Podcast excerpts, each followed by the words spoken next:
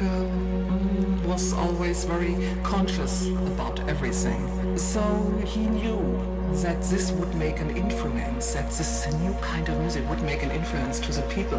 And I think it was his great desire to change something in people's head. You know, at that time, people took a lot of drugs to flee from the world. And many people thought they could change their consciousness with drugs. But Edgar realized very quickly that drugs are not the thing. And so he thought the music should be or can be a kind of drugs, a very more harmless one, to open your heart and uh, to open your mind and to open your consciousness.